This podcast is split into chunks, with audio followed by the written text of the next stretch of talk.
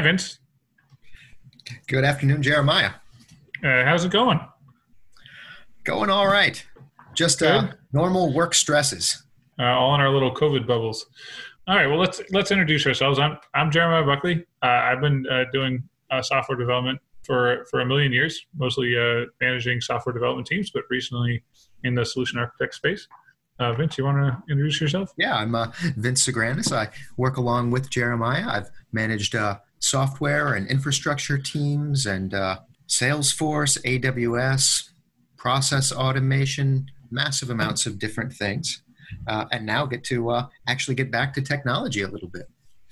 Awesome. And we should say that the uh, the views expressed here are in no way the views of our employers, who we like very much, and we want them to continue employing us. Let, us uh, talk about the, the topic of the day, which was uh, you know anti-fragile, which is one of those things that uh, is very very buzzwordy, right? Obviously, if someone comes to you and says, "Hey, do you want your teams to be fragile or anti-fragile?" Uh, you're going to pick anti-fragile. That uh, sounds like a much better alternative. Uh, but what exactly is it?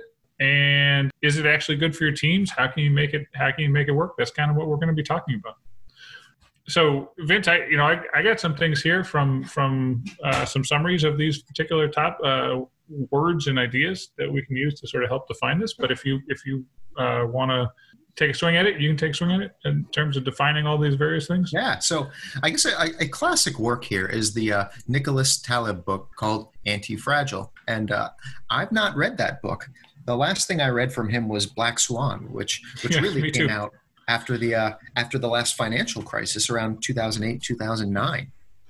So he he rose to fame at that point, and then as part of a I think a fi- what will be a five book series, uh, Anti Fragile is book four in that.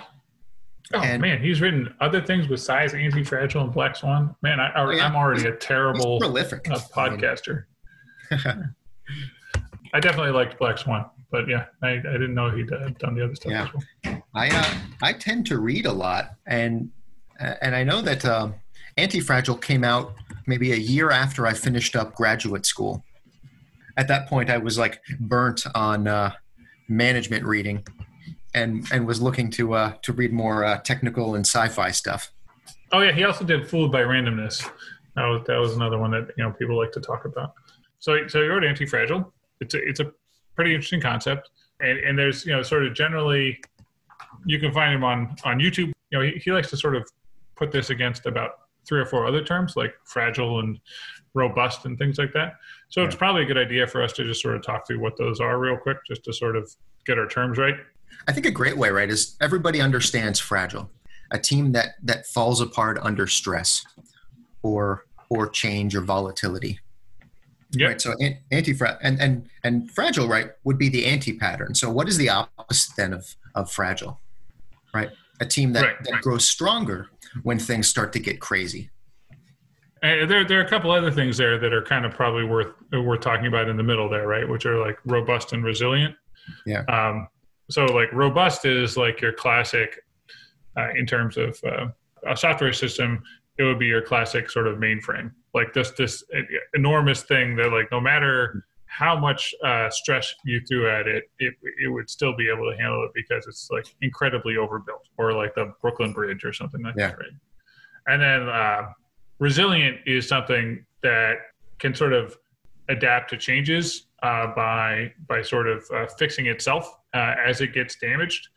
And obviously, robust is robust up until a point and then it becomes yeah. fragile, right? Uh, you know, sort of stresses to the point of, uh, of breaking, and then it will break. Resilient is uh, a little bit better because um, obviously uh, it, it, has uh, systems and recovery methods uh, built into it, so it can kind of sort of adapt to the stresses that are expected of it. So resilient, then it resists and, and, and adapts to those shocks, but it doesn't improve because of it. Um, All right, so we've got uh, so then we've got a scale here, right? In terms of uh, I don't know what we call this scale, the anti-fragility scale, right? So it's fragile, robust, resilient, and and anti-fragile. And and so yeah, anti-fragile, you know, it's it's uh, something that's going to sort of take change, and then as it as it encounters stresses, it's going to change to adapt to those stresses in a way that you know a resilient a resilient system is going to be there's going to be sort of planned stresses in a resilient system, and I think an anti anti fragile is a little bit more about dealing with uh, unexpected stresses. Yeah. Or, but that that's of course not entirely right. It's a little bit it's a little bit weird uh, the difference between resilient and, and anti fragile because it sounds complicated, but I, I think the the way to simplify it right is if you're working with a team of people and you get something crazy going on, does the team get galvanized and excited by that? And is the team stronger because they have a good challenge to deal with? To me, that's like the, the most clear way to, to define anti-fragile. Okay, yeah, I can kind of see that. So, like, you know, like a resilient team might be sort of fighting fires as they come up, and sort of trying to work to sort of bring the system back to its uh, healthy state during during a stressful incident, whereas an anti-fragile system uh, team would be sort of bringing the, the business functionality in the direction that the the chaos is coming from, as opposed to trying to trying to bring it back to to wherever it was. Um, and when I think about it in terms of team, right? I think all right, the resilient resilient team they they get the issue corrected, but they're not a stronger team as a result of having dealt with the issue. Whereas a fragile team would would resort to finger pointing, right, and and take a long time to even correct the issue. Yeah, yeah. One person on the team would do it and say, "Oh, I, I I'm the hero here," right? The rest of these guys suck. Yeah, yeah. There's there's obviously a lot of a lot of blaming happening in in a, a fragile type of organization. Nobody wants to be responsible for the break, I, and, and that that I think might be another thing there, right? Uh, you know, a break in a in a fragile system or even a robust system that breaks a break is kind of a catastrophic event. The whole idea, the whole business continuity is screwed up at that. And um, the, the people who are some, somehow responsible or associated with the break are, are going to be in uh, some amount of stress or career danger or something like that. Whereas in an, in, in an anti fragile kind of situation, a break is kind of maybe sort of an expected part of the day, right? You're, you're going to have yeah. breaks. It's, it's, it's, to some extent, the whole operation is a science experiment. And as you discover that the world isn't what you expect, or the, you know, the system isn't, the people aren't using the system the way you expect, or the, the network isn't acting the way you expect, that's a, yeah. a learning opportunity, something you can take back. Yeah, so this is actually one of the, the key interviewing questions that I always ask people is what's the biggest production problem or outage that you've caused? and, and, then I've got subsequent questions after that, right? But first, I want to say, have you been close enough to real systems to be able to have an impact, right? And, yeah. And even you know people in more junior roles, you know, maybe it's they knocked their own WordPress site offline or something like that, which is okay, right? But we want to hear, right, that okay, you can admit to a mistake, and then we can go talk about what you learned from that, right? Did you get better because of that mistake?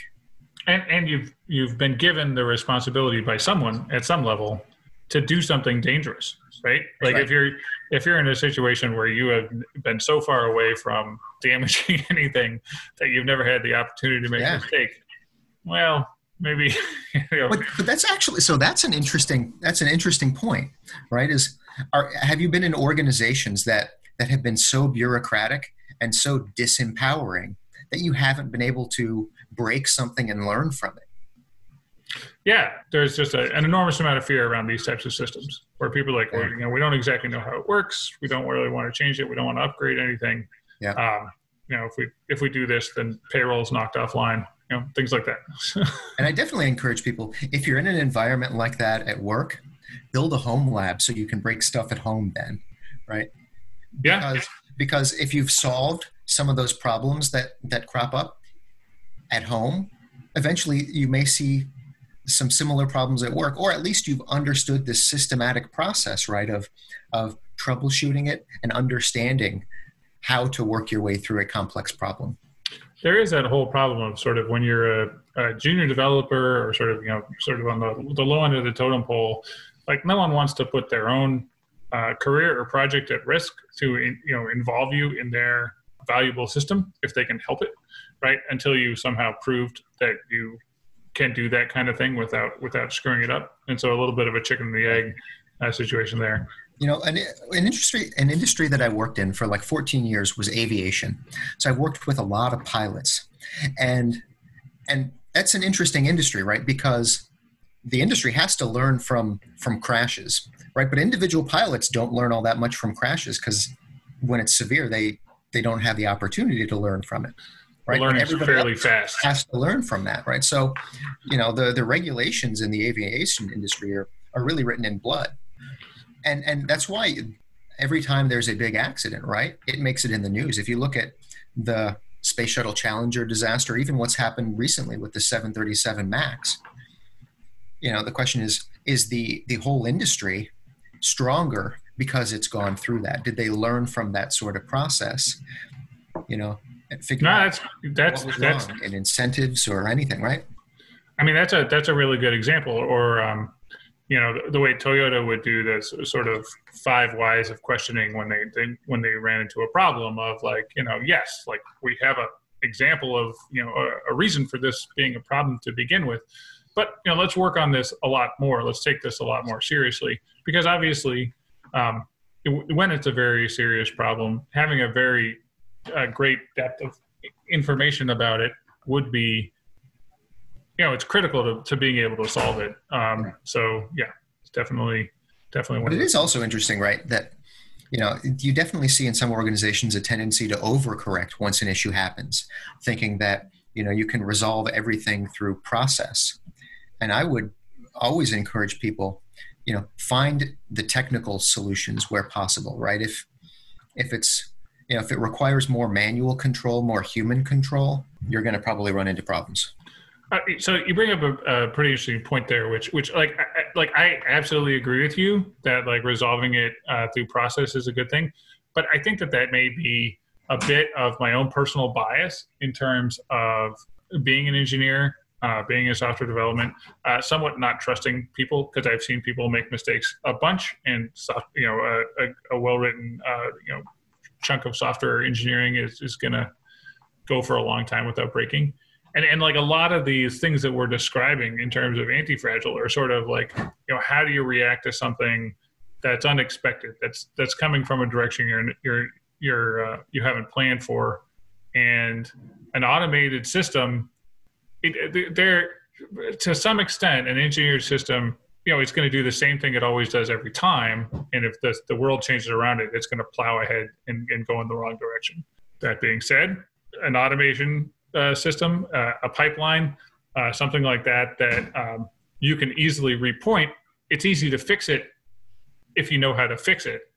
Uh, even if it will even if it will do the stupid thing while it's running into that problem it may be much easier to, to self-correct than to, to self-correct a, than to correct a bunch of people who are all doing the wrong thing. It's a it's an interesting yeah. sort of dynamic there. Well, so so let me give a good example. Uh, I was working at a, a major insurer, and I was uh, just being promoted into uh, a director position, managing um, a whole bunch of different development teams. And in about the three weeks before the team actually started reporting to me, they had this major problem, right? So in insurance companies, you you enroll it within a certain window of, of time. So enrollment has to start and it has to stop. Yeah. And somebody gets the AM PM mixed up on that change, right? They're supposed to shut it down at midnight and they shut it down at PM, I guess, which is which is in 12 in the afternoon. Now, recovery and all of that stuff is uh, is this whole other problem because that took about 6 hours. But the control for that was one person puts in this change, somebody else reviews it in the system, and then that's it. Hmm. And okay, so other than people, you know, missing something like that, which is easy, like logically easy to do, what do you do? Add, I actually had people say, "Oh, well, you just need to have a second person review the the change." like let's let's daisy chain the people. yeah, because you know the first person gets rid of you know ninety nine point nine nine percent of the problem, and then the second person gets rid of point you know an additional couple of nines but so like the way I, we applied technology to this is you know this is actually the case where we um, adopted OpenShift, right, where we brought Kubernetes in because we could stage a change, let it go, and if somebody messed something like that up, go right back to the last version, right, because it's still there. Yeah, yeah, yeah. The, the, the technical solution to that problem. Um, let, let, the problem still happen. Don't try to overcorrect for it in people, but have make sure that you can recover from that. Right, your mean time your time to recovery is just as tiny as possible. So But in this case, right, we had a team, right, who you know who had the ability to, to, to deploy its changes, going through change control and all of that stuff, and caused an error. Right, the the organization's natural tendency was, all right, let's lock it down even further, but we found a using the right technology, right, a way to actually give that team more control to do more deploys, to be able to break more things, but to have recovery to be so simple that that was okay, right? So it's great because the team actually got stronger. They had more autonomy and were able to, you know, at least had the ability to break more things if they wanted to. the, the thing that the thing that worries me about that a little bit is um, greater autonomy, greater ability to break things. Uh, I can see two kind of problems related to that. One is there's a danger of inefficiency there, right? That the, the more and more things you can be changing, instead of focusing on the, the one problem, you could be you could be kind of scattershot in a bunch of in a bunch of different areas. Um, and then the the other thing is, um, ah, I lost it. Well, Danger- but interestingly, right. Yeah. and, and and it's it's like Swiss cheese, right? The the control model for this type of thing, just like with um, uh, in aviation, right? You have one layer of the system with with certain gaps, and and then you have another layer of system that covers for those sorts of gaps, right? So we have our agile process and and other things which have different gaps, and those things don't line up. And when you see major issues happen, it's it tends to be systematic where a whole lot of different cas- different failures cascaded together to cause a, a bigger you know bigger production problem usually other than Yeah. like a drive or something else running out of space the thing the thing I worry about is that you you end up with a with a team that that has capabilities in a bunch of different areas and that and therefore Mm. are are sort of unfocused about what they're what they're working on because they you know they've managed to expand their purview to such an extent that they they're like well we you know we have the ability to break all sorts of systems Yeah. at this point. We've well actually but you're bringing up a couple of other points that that are important as we talk about the fragility of teams. One it's are there enough people to actually do all of the work right? Is there some amount of cross training do you have like major key man risk? But after that it's does this team have shared goals? Do they trust each other and do they understand that as a team we're supposed to accomplish certain things right Yeah, uh, you're, you're right about that. I mean, theoretically, good goals, a good a, a good sense of purpose in terms of uh, what the team is supposed to be doing, um, should help an autonomous, self-driven group of people identify and filter what they're supposed to be working on down to something that's going to be the next significant business advantage or whatever that is. Yeah. So you're right about that, and that, and that it definitely also goes to the manpower thing where you could imagine a software system as both the hardware that's running on the software that's running on the hardware and the people that are involved with the whole system in order to sort of maintain it and uh, bring new bring new features to light right? So that whole system uh, a, a point of fragility in the system is if you uh, stress out the manpower too much that they they fall back from being um, an anti-fragile team who's sort of thinking about this as an experiment that is continually ongoing to something that's uh, maybe just resilient or robust, like just putting the fires out and not actually trying to sort of take push the push the problem forward.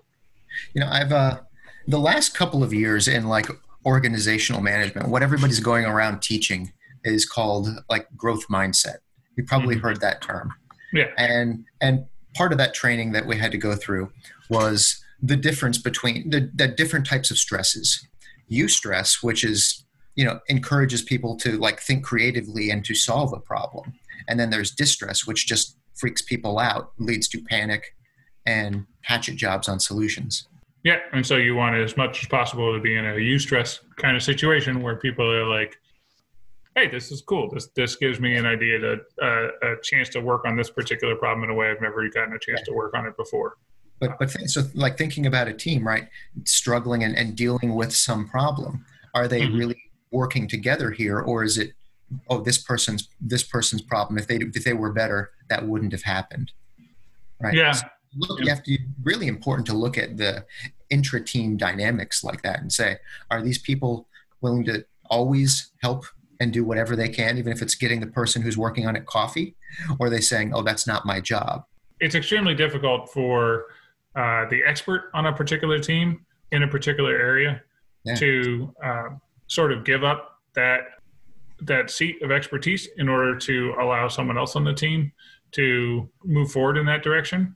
Because often it's a sense of pride and it's a sense of hey you know what? This is yeah. kind of kind of the reason people are paying me is to do this to do this thing. But you're right in a in a in an attempt to build sort of a more uh, flexible team a more resilient uh, team you're going to want to be able to to let people work on these things even if it's not exactly uh, their main target well, one of the books that came up in our discussion last week was Mythical Man Month. And another thing from that was the concept of a surgical team, right? So you may have one subject expert, right? That's the that's the surgeon, mm-hmm. but he's not going to be the best anesthetician or you know the best person at doing other procedures there. So he has to know when to step back and let somebody else who has who has some expertise, you know, manage yeah. the patient for some period of time. And yeah, to- yeah. I, I'm not disagreeing with that, but I guess I'm saying like you know again like looking at the the team as as a anti fragile group, you're not going to want to be in a in a situation where you only you only have one surgeon, you only have one anesthetician, yeah. if at all possible, right? I mean, yeah, that's, um, that's interesting, right? Because some of that is is so dependent on how big the team is, right? I've had I've had some small teams where you couldn't possibly have everybody on the team cross trained because they you know just don't have the time to focus on that. But you know, there's, there's an answer for the small teams, which is of course it, it's it's thinking outside the team, right? Like like yeah. so instead of having the small team build everything, you yep. as much as possible buy all of the various components that you can. Yeah. Instead of building it. And then yeah, that's that's definitely a component of it. One, I'd always um, I'd always look at it and say, all right, even if somebody else doesn't know exactly how to do that, do we have somebody who could learn and who would be able to pick that up in a short period of time? I mean, that's obviously like another interview question, right? Is how are the you and this other dude like we have a decision between you and someone exactly like you in in all your skill levels? How how are you advancing forward in a way that no one else is that would yeah. make you a significant contrib- contributor to this team a year from now or two years from now? As opposed to the the average Joe on the street who has the same level of skills as you. But yeah. part of the whole cross training thing that that really like has worried me for a long time is it gets to the fungibility of resources. So starting to think that uh, people are interchangeable and anybody who's done those things or gone and read through these training documents can do this job. In a in a really high performing team, everybody's going to be better at certain things and and some things, right? Mm-hmm nobody else will be able to do at that level. But that doesn't yeah. mean you wouldn't be able to f- figure it out in some satisfactory way to be able to fill in that gap, and and you know learn through that experience. I mean, there is that problem, right? So you get these these high performing people.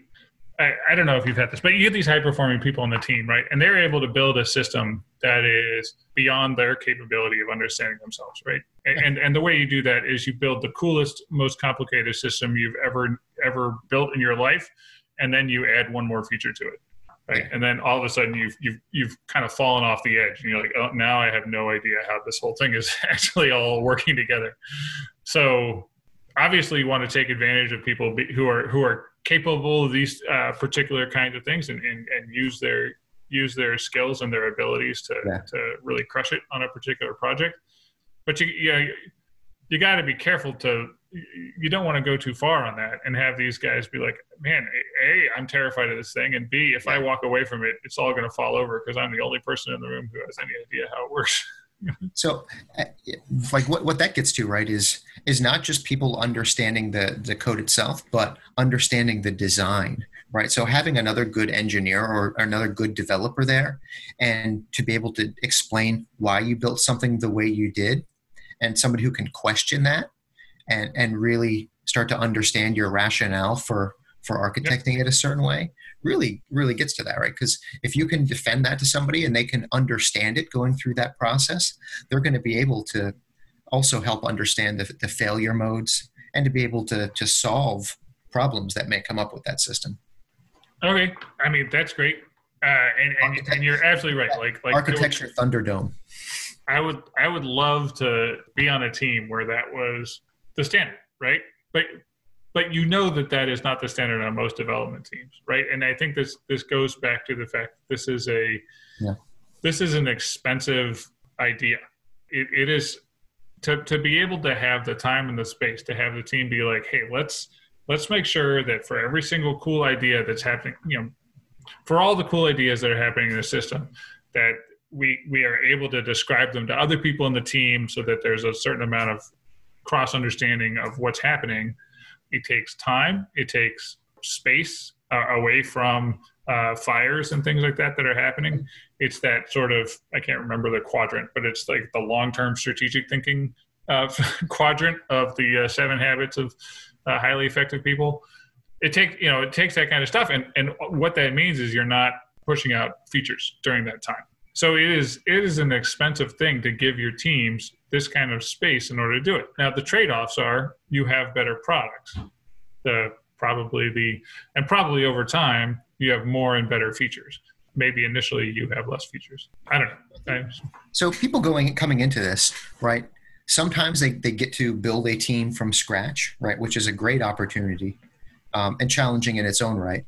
Mm-hmm. Because usually when you have the opportunity like that, you have certain deadlines and and you're under pressure to fill fill seats at some point. No one's just like writing you a check and being like, "Hey, man, build the best engineering team you can. Good luck." Yeah, but if you're inheriting, right, there's always some amount of team culture there. Usually, that mm-hmm. either comes from the organization or from part of a team you're inheriting, and you know that doesn't always engender the kind of trust uh, between people on the team, as well as practices, right, that are really going to lead them to be anti-fragile. Yeah, definitely. And I mean, the, the people on the team have they have a history of whatever has been happening before you showed yeah. up, right? Which is a series of scars and yeah that, that they'll be happy to talk to you about. It's important to re-baseline that and say, here are the goals that this team has, right? And and some of the practices that we're going to follow. Mm-hmm. And yep. you know, you may find that some people really can't get on board with that that are in the team. Yep. Well, and then depending on the organization, you know, what you do about that, you know, changes. Right. Yeah, right. I mean, you you absolutely could be in an organization that's like, no, this is this is what we want. This is what we are hoping to get. Um, there there are long term strategic benefits to having teams like this, or you could be in an org that's like, yeah, uh, why are you not pushing features out as fast as possible? That's yeah. what we're. I, I do fundamentally believe that you know most people that are in these organizations on these teams they want to do good work. They want to do meaningful work and they have the best intentions even if it's coming from a you know a, a narrower perspective right? So it's really important for real leadership right to to lead not just manage right to to help everybody understand what are the real goals here and then the constraints that we have as a team. Well yeah so so yeah so people have the best intentions right? Like nobody you know we're not talking about the 3% or 5% of people who you, who might be just like you know trying to get by right? We're talking about your, your average person who sort of, sort of somewhat disagrees with the strategic direction uh, for for good reason right? People are people are will want to do a good job. They want their company to do a good job. They want their team to do a good job. Be profitable. Uh, people are pretty well aware of how capitalism works. So they will they're like dude if we do something that is worth money we will in turn be in a happy state ourselves, right? Um, yeah. And and so the the disagreements they're going to have with you on this aren't so much I don't want to do something that's cool. It's probably more along the lines of there is a certain amount of uh, pressure and stress we are under to deliver a product in in these timeframes with with these particular expected parameters, and you are pushing us away from being able to accomplish that. And yeah. it, so it's not everyone's agreed on the the high level goal they're sort of disagreeing on the tactical approach of like it was commonly it used to be called like you know the the team's um, storming phase but what's popular these days right is calling it disagree and commit which is something that amazon has made very popular sure right? yeah, that, yeah. that you know you have to be heard and when you disagree with something or you have a different perspective you know people have on the team right first have to trust each other enough to be able to to lay out and disagree I'd say if on a team people aren't allowed dissenting opinions or aren't allowed to work through even technical issues, there's not enough trust to really to ever make it to an anti-fragile team. You have to get through that to even get to like a resilient or even remotely high performing team. You certainly, you absolutely need trust in order to. You have to be able Yeah. to to disagree, to be able to question somebody's argument without necessarily attacking the person interpersonally. You know, like Mhm. making it feel like an interpersonal affront. And I've definitely gone into organizations where people confuse those two. Where anytime you argued with one of their ideas, they thought it was a personal attack personal attack. Yeah. Right. always that's a, that's a horrible environment because it means people can't really disagree and they just commit paper on paper or publicly and then do subtle things to undermine it or or not work to really the same objective and that that I think is a subject for a whole different, you know, a whole another conversation. Is how how are you going to build trust in a in an environment where uh, you, you come in and it's kind of a distrustful, uh, blaming kind of uh, situation. And honestly, but it is a good question like if you're if you're in a, a team right and you go through this this production outage you should do forensics on this not just from a technical standpoint but say from a team standpoint did people disagree with that design in the first place? Or are they just finger pointing now right? Those are those are important things to understand right? If if people had concerns like like the space shuttle challenger right? People had concerns and they raised those concerns they were still shot down but mm-hmm. they raised them definitely. I mean, how how you're going to react to these types of situations is a significant factor in sort of how your how your team or your group or heck your company is going to be moving Yeah. forward uh, after after an event like this. Yeah, and it can change over time, right? I mean, like uh, there's obviously cultural norms that are changing over the last uh, 20, 30 years of sort of how you're how you're expected to to deal with this. I mean, one of the things that you know I'm always amazed at is that we just sort of took you know website and network outages uh, just for granted uh, for the longest time. Well, this is just the way the world works. It's kind of crappy, Yeah. right? And then like eventually some people are like, wait, what if we called that a bug and build a system that was designed to fix to to not have that bug? And that that, that was Kubernetes. And like it's like, hey, you don't actually you don't have to live like this. as much as possible, if you can identify these things that are causing breaks in your system, and then as you say, sort of do some deep analysis on it and try to figure out how to how to not have that break in the future, then generally your system's going to be better going forward. So Yeah, and you know, I'd say also as as your your system gets more resilient, right? Where you know one pod may die, and and you know the system will spin up another pod. It lowers the the priority on fixing that, right? Because you have these new feature requests and other stuff coming in. If the Mhm. system didn't do that, well, that'd be priority one, and everything else would get shelved. It absolutely. does help you think about at least the work to be done across that broader spectrum. That's kind of funny also because you know now like um, hacking into systems is becoming a less damaging problem because oh that that particular endpoint got hacked. Let's just trash it and stand up another one. Do you want to do forensics on it? Do you want to find out what's going on? No, we absolutely have to keep production going. I don't care why they got into that thing. Obviously, I do care, but I mean, I, you know, like of the problems we have, getting the system back up and running is the first one. So they, there's actually some problems with you know log shipping and and trying to figure out what's going on with the container that got that got uh, Yeah. hacked because people are so quick to trash them and then your forensics are gone at the same time. And the way I'd apply that to to the teaming concept, right, is all right. If you've got a team who's who's able to to work through issues and correct them pretty rapidly, and you know has been consistent at that over time, okay, well, you know the the pressure to to move them from a resilient team to an anti-fragile team maybe isn't quite as great. It's up then to management, right, to look at them and say, all right, well, this seems like it's been leveled. You know, they're they're good at correcting these issues, but what do we need to do to that to the team, right, in terms of our practices or anything else, to get them to even be more creative or to to be better for having gone through each issue. Uh, you you actually bring up another good point there, which I don't think we're going to have time to deal with. Is like if you get to a resilient level of behavior, what is the advantage to to management to get to an anti-fragile? you know, if, if things are already pretty good, but you you would imagine that. I guess I'll answer my own question there. You would imagine that obviously uh, an anti-fragile team would come up with newer and more creative ways to solve problems rather than hey let, let's take the existing thing and try to build it sort of a little bit stronger a little bit more uh, robustly and things like that. Yeah. And you know, another way to look at it, right, is is at the larger system level. All right. So if you're, you know, uh, a manager in an organization and you've built a pretty well resilient team, and you've got good people on that team who all have kind of shared vision and goals and practices. Well, maybe the best thing you can do for the organization is find a way to move yourself to a team that doesn't get that, promote somebody within the team that's there, right, and then start to fix the next the next domino. That's some that's some next level stuff right there, Vince. yeah, or, or, or get your get your guys promoted out to uh, you know your your leaders on your teams to get promoted out into other teams to kind of spread the That's goodness. right, and you know you, you've just then right culturally began improving the organization at a at a bigger level.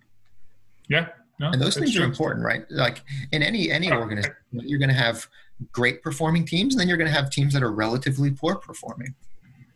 And Yes. there's some interaction between those usually.